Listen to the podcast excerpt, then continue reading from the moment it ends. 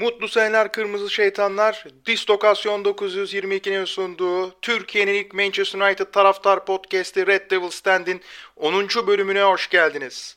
Her zaman olduğu gibi mikrofonda ben Burak Çelik var. Ee, Twitter adresim I'm Burak Çelik. Distokasyon 922 adresinden de takip edebilirsiniz. Aynı zamanda Red Devil Stand'i takip etmek istiyorsanız Twitter adresi Devil Alt Stand. Oradan da Red Devil Stand'i takip edebilirsiniz. Maç önü, maç sonu ve podcast sonrası paylaşımlar yapılıyor yine bu adreste. Evet dün akşam yine çok çok çok çok çok önemli ve çok kritik bir galibiyet aldık. Aston Villa karşısında Old Trafford'da. Ve aslında 2-1 kazandık ama çok iyi bir oyun oynamamıza rağmen son dakikada son anda Erik Bailly'nin mükemmel müdahalesi, çok iyi bloke edişi topu bize 3 puanı getirdi diyebilirim yani. Sadece takım olarak güzel oynamamız değil. Erik Bailly tek başına kişisel olarak çok büyük bir katkı sağladı bu 3 puana. Ki Wolverhampton maçında olduğu gibi bu 3 puanla gerçekten sezon sonunda bizim nerede olduğumuz çok belirleyecek bu 3 puandı. O yüzden e, hemen kadroları okuyup değerlendirmeye geçmek istiyorum. Manchester United her zaman olduğu gibi 4-2-3-1 yani her zaman olduğu gibi 4-2-3-1 ile başladık demek gerçekten çok hoş şu an çok hoşuma gitti yani bunu demek. İnşallah hep böyle devam eder.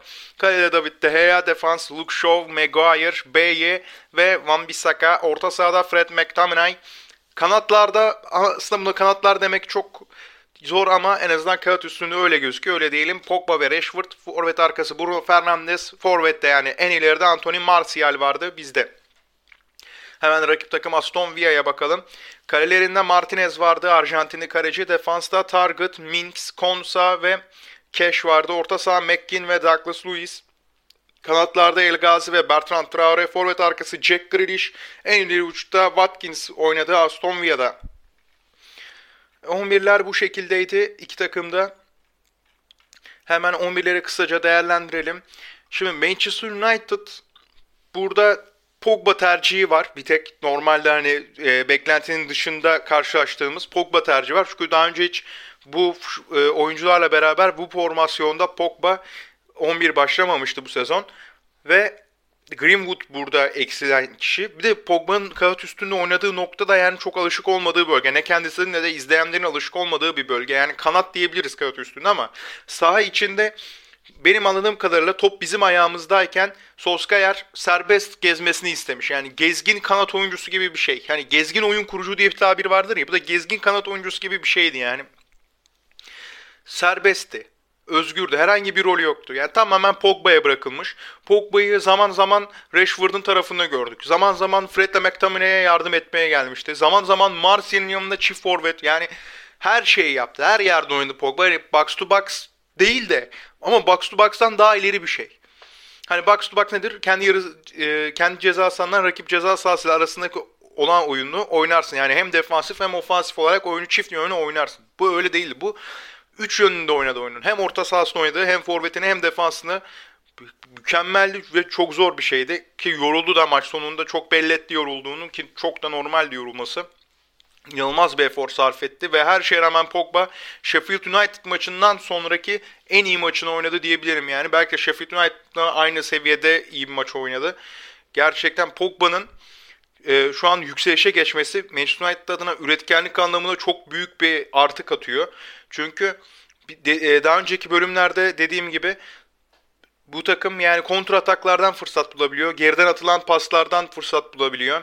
Defans arkasına atılan paslardan fırsat bulabiliyor. Kornerlerden bulabiliyor falan ama bu geçen sezon sonunda yaptığımız set oyunlarını yapamıyorduk bu sezon. Ve bu maçta artık onu görmeye başladık ki fazlasıyla gördük. Yani sanki önceki maçlarda yapamadıklarımızı telafi ediyormuş gibiydi oyuncular. Özellikle Pogba'nın bu işte çok büyük bir parmağı vardı. Yani e, takım arkadaşları Pogba sayesinde çok fazla fırsat bulabildi, çok fazla pozisyona girebildi ki Bruno Fernandes de normalden daha fazla şut çekti. Yani her maç atıyorum şu an sayıları sallıyorum. 2-3 şut çekiyorsa bu maçta 4-5 tane çekti en az. Yani en az iki katına çıkardı çektiği şut sayısını. Bruno Fernandes. Yani burada Pogba'nın parmağı çok büyük dediğim gibi. Onun dışında 11'lerde farklılık yoktu. Yani 4-2-3-1 ben ilk başta şu an şunu söyleyeyim atlamadan aklımdayken. E, Omler ilk açıklandığında ben sandım ki Southampton maçındaki formasyona çıkacağız. 4-2-2-2 şeklinde çıkacağız sandım. Hani e, çift on numarayla oynamıştık ya hem Bruno Fernandes hem Van de Beek. Ben de Pogba'yı oradaki Van de Beek'in rolünde oynatacak diye düşündüm. O maçta yaşadığımız problem neydi? E, Van de Beek ve Bruno Fernandes kanatlar boş kaldığı için e, kanatları da doldurmak zorunda kalıyorlar. Yani sadece orta sahada değil kanatlardaki boşluğu da kapatmaya çalışıyorlardı. Sanki iki pozisyon birden oynuyormuş gibiydi bu oyuncular. O yüzden e, öyle çıkacaklar sandım ben de ilk 11'ler açıklandığında. Hatta tweette e, Red Devils'ten Twitter hesabından attığım tweette de hani e, gördüyseniz orada yazdım ki Southampton maçına benzer bir e, başlangıç yapacağız. Hazırlanın yazmıştım. Halbuki e, kendim de yanılmış oldum sizi yanıttığım gibi. Hiç de öyle olmadı ve galiba bu maça bizim başlamamız herhalde bu sezonun en iyi başlangıcını yaptık. Yani 3 ma son 3 maçtır bunu diyorum. Farkındayım en iyi başlangıcı yaptık diyorum. 3 maçtır. Ama harbiden gittikçe iyileşiyor ki bu harbiden en iyisiydi. Çünkü en önemlisi büyük bir takımın yani şampiyonluk mücadelesi vermek isteyen bir takımın başlangıcını yaptık. Herkesin yani De Gea'sından Martial'ine kadar 11 oyuncunun tamamının ayakları yere sağlam basıyordu. Ki özellikle bu Marcel DG ikilisinde son zamanlarda görmediğimiz bir şeydi. Bunu bu ikilide görmek gerçekten çok büyük bir e, nimet. Martial yani daha geçen maç olsun, onun önceki maç olsun, en son oynanan Şampiyonlar Ligi maçı olsun. O kadar çok topu eziyordu ki ayağında. Da geçen sezon sonundaki Martial'i çok özlettirmişti bize kendisi. Ama bu maçta biraz o Martial'den e, bir kesit izletti. Tamamını olmasa da bir kesit izletti o Martial'den ki takımın performansı formu arttıkça onun formunda artacağını düşünüyorum açıkçası bu gidişle yani öyle gözüküyor. Onun dışında daha güzeli David De Gea. Yani David De Gea'nın bu kadar çok kurtarış yapmasını özlemişiz. Yani tamam kalemize çok fazla top geliyor olması güzel değil. Ama önceki maçlara baktığımızda Leeds United maçı olsun, e, Leicester City maçı olsun. iki maçta da uzaktan gol yemiştik. Ve ilk golü David De Gea yedi. Yani De Gea'nın artık bu şutları kurtarması lazım. Ekstra bir performans göstermesi lazımdı eskisi gibi. Ve bu maçta onu izledik yani.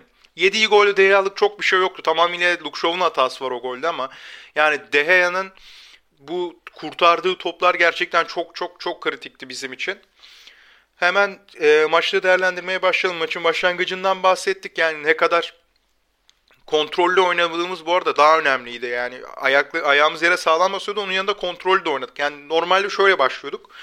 Top bizdeyken hemen ileriye. Yani hemen ileriye ve kontra atak gibi oynuyorduk hızlı şekilde. Çok pasta yapıyorduk. Hemen gerekiyorsa orta. Yani yeter ki ileriye bir an önce çıkalım. Ama bu sefer öyle değildi. Biraz daha kontrol ettik topu önce maçın başında. Bir ayağımızı tutalım. Herkes bir e, boşluklara dağılsın. Kim nereye bir görelim. O kafaya girdi. Çünkü aslında ona girmemiz çok mantıklıydı. Sağda e, iki tane oyun kurucu var. Birisi Pogba, birisi Bruno e, Fernandes. Tamam Pogba, Bruno Fernandes kadar saf bir oyun kurucu değil. Ama Pogba da top ayağındayken eğer ileride birisi boşa gittiyse de çevresinde, yöresinde birisi boştaysa ona en zor durumda olsa dahi topu çıkartabiliyor. Akıllı bir oyuncu. Yani e, sağ içi vizyonu olan bir oyuncu. O yüzden kontrol oynamamız çok mantıklıydı ki yine bu Pogba sayesinde gelen bir şeydi. Yani önceki maçlarda Bruno Fernandes oyunu kurduğunda çok hızlı hareket ediyordu ki e, bir an önce takım ileri çıksın. En başarılı olduğumuz şey bu çünkü. Ama Pogba biraz sakin. Önce kontrol ettik. Kim nereye gitti onu bir gördük. Ona göre topu dağıttı. Hem Pogba hem Bruno Fernandes. Maça aynı bu şekilde başladık ki dediğim gibi bu şampiyon olmak isteyen bir takımın başlangıcıydı. Yani tamam diğer maçlarda da çok güzel başladık ama ilk defa şampiyon olmak isteyen bir takım başlangıcı yaptık bu maçta. Pogba'nın katkısı çok büyüktü. Ve ben açıkçası ters köşe oldum. Solskjaer beni ters köşedi. Ben bu maçta hani e, Pogba'dan istediği verimi alamayacak diye düşünmüştüm. Bulunduğu e, bölge yüzünden. Çünkü kanat olarak gözüküyordu. Ve bir de ben formasyona beklemiyordum ama yani çok mantıklı bir şey yapmış açıkçası. Ki bir de Aston Villa gibi bir takıma karşı da bir yandan da riskli bir şey bu. Yani belki Greenwood olsa daha iyi olurdu diye düşündüm ben. Hani kesinlikle Greenwood olmalı diye düşündüm maçtan önce ama Pogba'nın olması gayet iyi olmuş. Takım gerçekten bu sezon hiç göstermediği bir şey gösterdi bize. Yani bu takım istediği zaman demek ki şampiyon gibi oynayabiliyor. Bunu görmüş olduk ki bu oyuncuların tamamı geçen sezon takımda olan oyuncular. Yani 11'deki oyunculardan bahsediyorum. Yani ne Alex Teres ne Cavani ne Van de Beek ne başka birisi. Hiçbiri yok. Tamamıyla geçen sezonki takımının aynısıyla başladık. Yani demek ki bu takım e, istediği zaman şampiyon gibi oynayabiliyor yani. Böyle bir potansiyeli, böyle bir kapasitesi var bu takımın. Bunu görmüş olduk. Ayrıca şuna değinmek istiyorum. Yani oyun kurma, kontrollü oynamanın yanı sıra paslaşma konusunda da gerçekten bir farklıydık yani. Dediğim gibi artık set oyunlarıyla fırsatlar da bulmaya başladık. Yani atak yapıyorken çok farklı varyasyonlarımız var artık. Ki bu çeşitli olması, bunun birden fazla çeşidinin olması bizim gol bulmamızı kolaylaştırıyor. Normalde mesela e, bu Marseille'nin attığı golü bulamayabilirdik biz. Ama şimdi varyasyonlarımız çoğaldığı için daha fazla fırsat yakalıyoruz. Daha net pozisyonlara giriyoruz. Mesela e, Marseille'nin golünden önce Pogba ile Rashford'un paslaşması orada çok kritik. Yani Pogba önce topu rakibin üstüne aşırtıp bir çalım atıyor. Mesela normalde e, Pogba şey yapabilirdi formsuz olan United için söylüyorum. Formsuz olan United'da Pogba o topu yiyebilirdi bir daha çalım atmaya çalışarak ya da saçma sapan bir noktaya havadan pas atmaya çalışarak. Ya da kendisi dribbling yapmaya çalışarak falan hani orada topu ezebilirdi ayağında. Ama çok akıllıca davrandı. Rashford oynadı. Rashford'a tekrar Pogba'yı oynadı. Ver kaç yaptılar. Hemen Pogba çıkardı tekrardan e, Van Bissaka'ya. Van Bissaka çok güzel ortaladı ve gol. Yani bu golün için biraz daha bahsedeceğim. Biraz daha bahsetmek istediğim şeyler var bu golde ama yani buradaki yaptığımız pas oyunu gerçekten e, çok katkısı olacak bize. Eğer bunu sezon boyunca devam ettirebilirsek. Üretkenlik açısından yani Pogba'nın dünkü oyunu üretkenlik açısından bizi inanılmaz geliştirmiş durumda şu anda. A kalite fırsatlar yakalıyoruz. A kalite pozisyonlara giriyoruz. Çok tehlikeli bir takım olmaya başladık. Yani şunu söyleyeyim. Takımlar ne yapıyor bize karşı? Diyorlar ki top Manchester United'ın ayağındayken zaten bunlar kaptırıyor. Oynayamıyorlar tamamen onlara bırakınca. O yüzden Manchester United'e bırakalım topu. Geriye çekilelim. Bireysel hatayı da illaki yapıyorlar. O baskıyı kurarız bir anda. Alırız sonra golümüzü atar döneriz. Ya bu, bu sezon bütün takımlar bunu denedi bize karşı. Ama artık bunun başarılı olmayacağını da göstermeye başladık 2-3 maçtır. Çünkü bu şekilde gol yesek bile asla maç kaybetmedik. Yani takımların farklı bir çözüm yöntemi bulması gerekiyor yani bize karşı. Ya tamamen defansif oynayacaklar. 0-0'ı ya da 1-1'i yani beraberlik tarzı bir şey arayacaklar. Bir puan kurtarmaya çalışacaklar.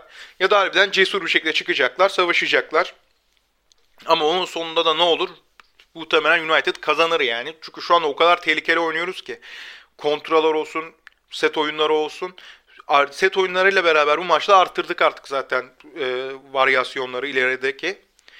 O yüzden e, dediğim gibi bu devam ettirebilirsek bunu biz uzun süre daha yenilmeyiz bu şekilde. Hani belki arada maç kaybetsek bile üst sıralardan ilk üçün dışına çıkmayız diye düşünüyorum. Gol yesek bile üstüne gol atar tekrar kazanırız maçı. Çık bunun aynısını geçen sezonun sonunda yaptık ve o oyunla bir anda ilk altta bulunmuyorken üçüncü bitirdik sezonu. Şampiyonlar Ligi'ne kaldık.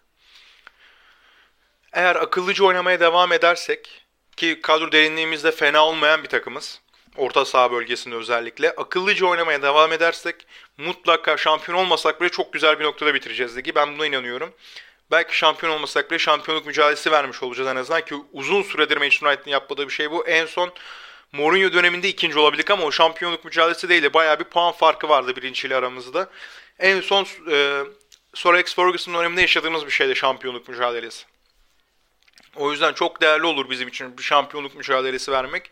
Gelecek açısından en azından umut vaat etmiş oluruz. Bu arada golle alakalı bahsetmek istediğim bir şey vardı. Ondan da bahsedeyim. Bu golde e, Aaron Van Bissaka normalde bizim defansif yön daha kuvvetli olduğu için tercih edip transfer ettiğimiz bir oyuncuydu. Keza hani bunun meyvesini aldık. Ama ofansif anlamda çok fazla katkısı yoktu. Çünkü biliyordu aslında eleştirmiyorduk onu olmadığı için çünkü biliyorduk ama geliştirdi kendisini. Bunu görmek çok güzel. Bu sezon özellikle yani bu sezon gol bile attı. Manchester United forması altındaki ilk golünü bu sezon kaydetti. Yani kendisini geliştirdiğini hissettiriyor Aaron Van Bissaka. Asist yapıyor. Asist yapmasa ileri çıkıp bir şekilde e, pas organizasyonlarına katılıyor. Set oyunlarına katılıyor bir şekilde ofansif anlamda bir katkıda bulunmaya çalışıyor. Kendisini geliştirdiğini bu anlamda, oyun zekasını geliştirdiğini bize göstermeye başladı Aaron Bissaka. Bu yine bizim için çok değerli. Çünkü şampiyon olmak istiyorsak oyuncuların vereceği ekstra emeklere çok ihtiyacımız var.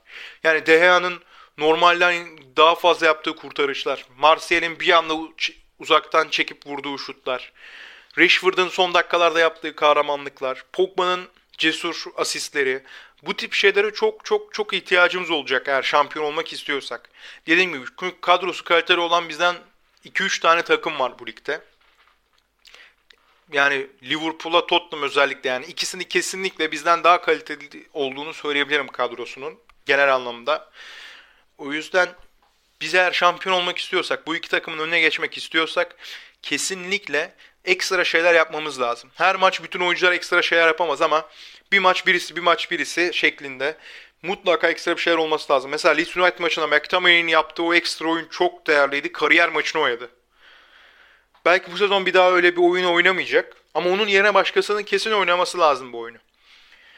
Yani şampiyon olmak istiyorsak bu tip ekstra oyunlara gerçekten çok ihtiyacı var takımın. Umarız bunu görmeye devam ederiz. Aaron Van Bissaka'nın yaptığı burada ekstraydı ki bu sezon bol bol maçlara yaymaya çalışıyor bu ofansif anlamdaki katkısını Aaron Van Bissaka. Aston Villa açısından da şunu söyleyeyim. Aston Villa da klasik diğer rakipler gibi e, bekledi topu bizim ayağımıza bırakmak istedi ama başaramadılar. Niye başaramadılar? Manchester United artık oyunu kontrolü altına aldığında eski hataları yapmıyor.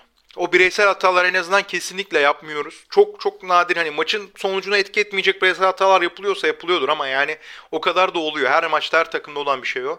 Ama kesinlikle maçın sonucuna etki edecek bireysel hataları çok uzun süredir yapmıyoruz ki bu çok olumlu bir gelişme bizim için. Çok önemli bir gelişme. Ve şunu söylemem lazım. Aston Villa diğer rakiplerimize göre daha akıllı bir takım. Mesela Jack Grealish gibi bir beyin var orta sahada bir kere. Çok güzel e, yönetiyor. Çok güzel komuta ediyor o arkadaşlarını. Mesela topu bekliyorlar. Bizim hatamızı bizim hata yapıp topu ayaklarına almak için bekliyorlar. Hani baskı kurmuyorlar kesinlikle. Doğru anı bekliyorlar atak yapmak için. Ama doğru an geldiğinde de çok etkili oynadılar. Yani boş pozisyonları yok neredeyse Aston Villa'nın. Yanlış hatırlamıyorsam şimdi rakamlar ama 9 tane girişim olması lazım. 9'u da çok tehlikeliydi bizim için. Belki yani kaleye şut çekmemiş olsalar bile çok e, korkuttular. Tehlikeli gelmeyi başardılar. Özellikle şunu çok düzgün yaptılar. Biliyorlar ki zaten Fred ile McTominay formda ve orta sahada inanılmaz sertlik koyan bir oyuncu. Onları geçmek kolay değil. Eğer onları geçemiyorsan ne yaparsın? Kanatlardan gelirsin. Aa baktın kim var? Shaw. Manchester United'ın en kötü oyuncusu. 11'e koyabileceğin en kötü oyuncusu en azından sağdaki en kötü oyuncusu Shaw. Bu adam bekte oynuyor ve çok ağır. Senin de Bertrand Traore gibi bir oyuncun var. Hem çalım atabilen, hem koşabilen, hem şut çekebilen. Ne yapacaksın? Tabii ki Bertrand Traore'yi oradan kullanacaksın. Tamam çok etkili kullananlar bu maçta. Belki daha etkili kullanabilirlerdi. Ama sonuçta Bertrand Traore o golü buldu mu? Buldu. Luke Shaw yüzünden mi? Evet Luke Shaw yüzünden. Yani Aston Villa burada akıllıca davrandı. Akıllıca davranmasına meyvesini aldı bir anlamda ki az kalsın bir puanı kazanıyorlardı.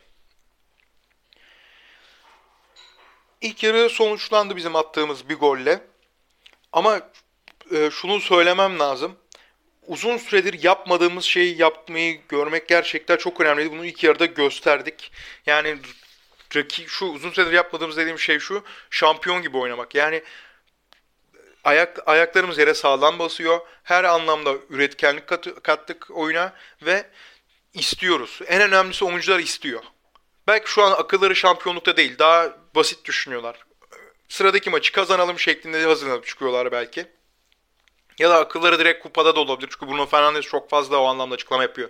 Ne olursa olsun kupa kazanmak istiyoruz. Hangi kupa olduğu önemli değil diye. Yani akılları bu burada da olabilir. Ama sonuç olarak inanılmaz motive takım ki Paul Pogba normalde motive etmesi çok zor bir oyuncudur. Hele hele sözleşmesi bitiyor sezon sonu. Bir de menajerin çıkıp yaptığı açıklamaları düşünürsek ama Pogba bile gerçekten inanılmaz motive oynuyor. Sonu ne olursa olsun o an için elinden geleni yapıyor.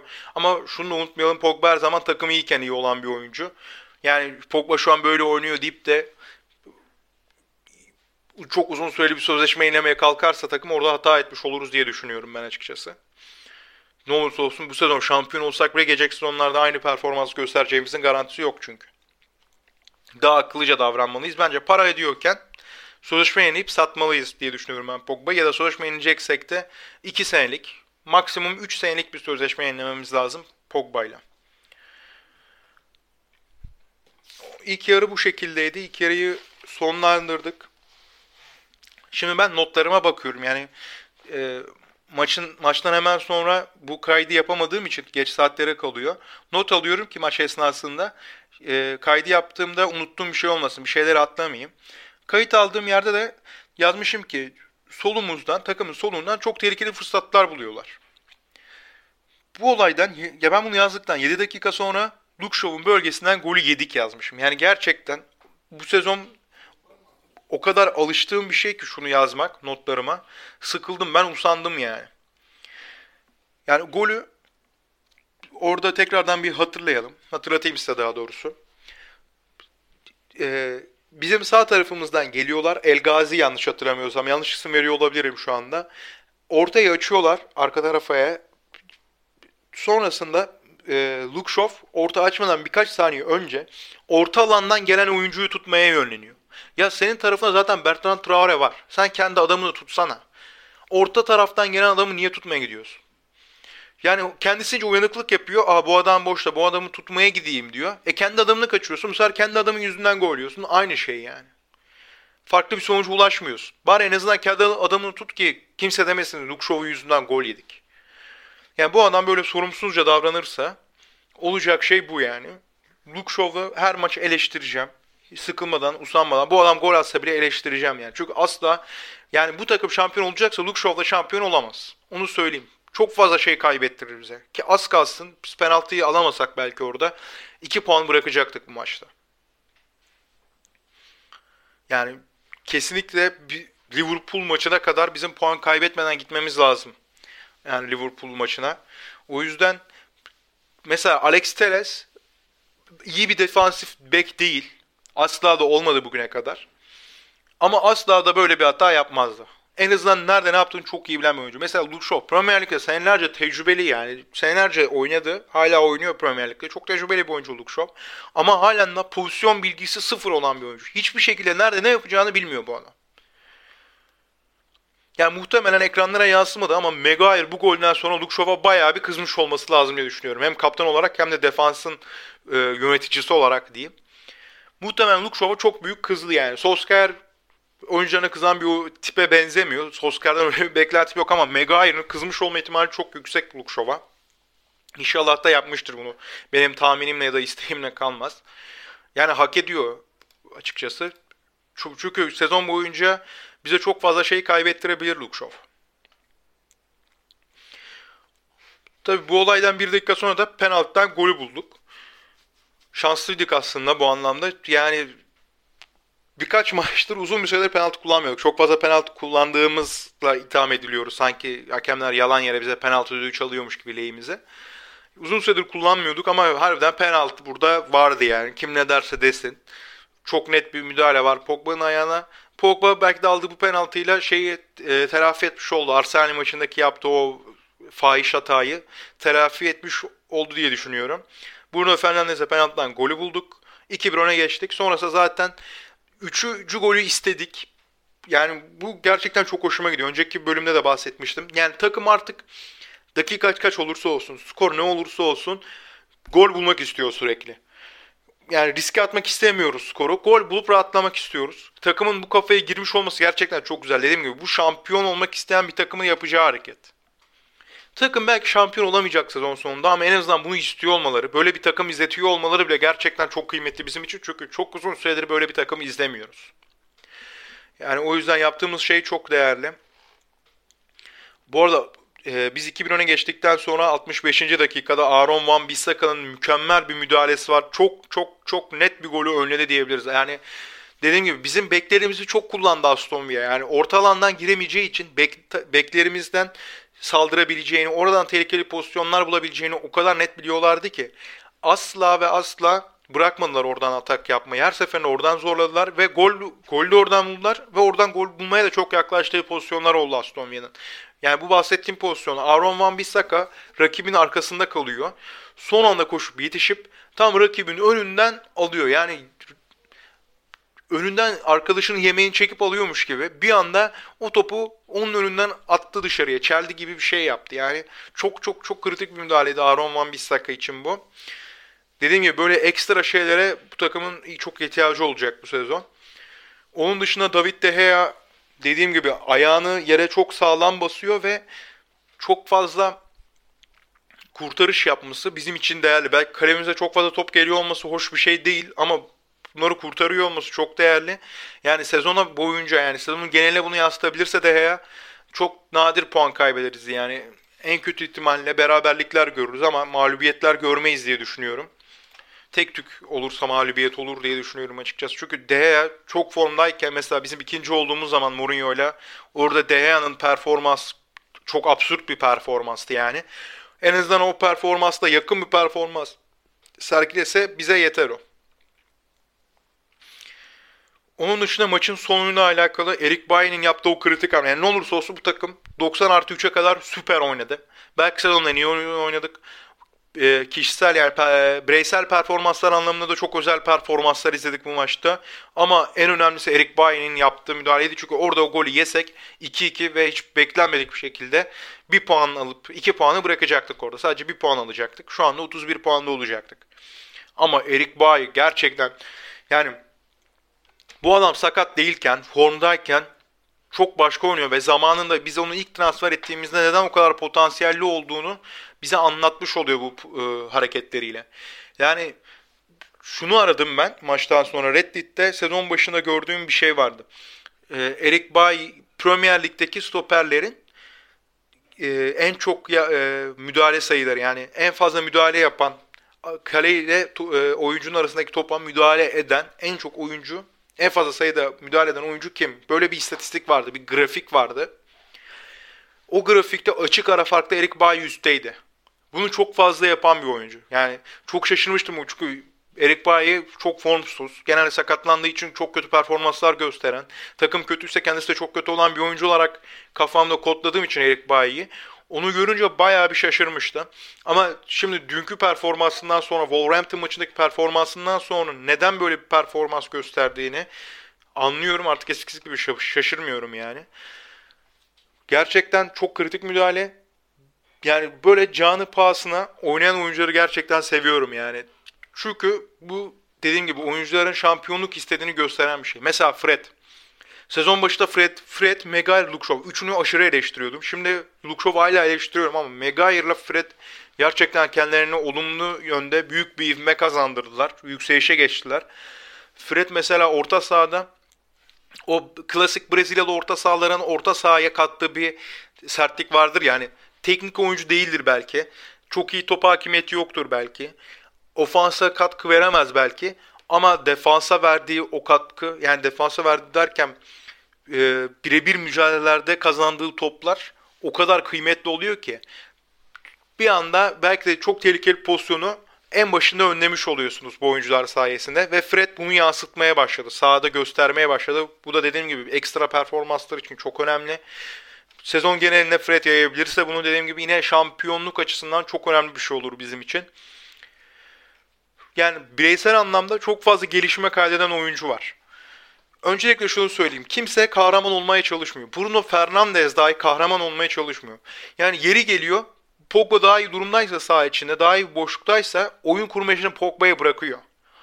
Yani Bruno Fernandes gibi bir adam bile ben şu an bu takım buradaysa benim sayemde deyip böyle bir megaloman tavır takınmayıp e, kahraman ol, olmuyorsa bu takım gerçekten beraber yani hep beraber bir şekilde istiyor. Şampiyonluğu istiyor demektir. Kupayı istiyor demektir.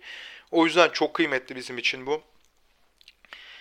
Ve bu bireysel performansların artışı umarım devam eder. Ki tek sıkıntı şu an Shaw yani sol bek sıkıntı. Luke Shaw'un yerine mutlaka Alex Teres'i oraya monte etmemiz lazım. Yani en kötü maçından bile Luke Shaw'dan daha kötü olamayacağı adım kadar emin olduğum bir oyuncu Alex Teres yani gerekiyorsa Alex Harris'i de çok beğenmiyorsa yine de Shaw'a devam etmesin. Transfer döneminde birisini alsın oraya yani.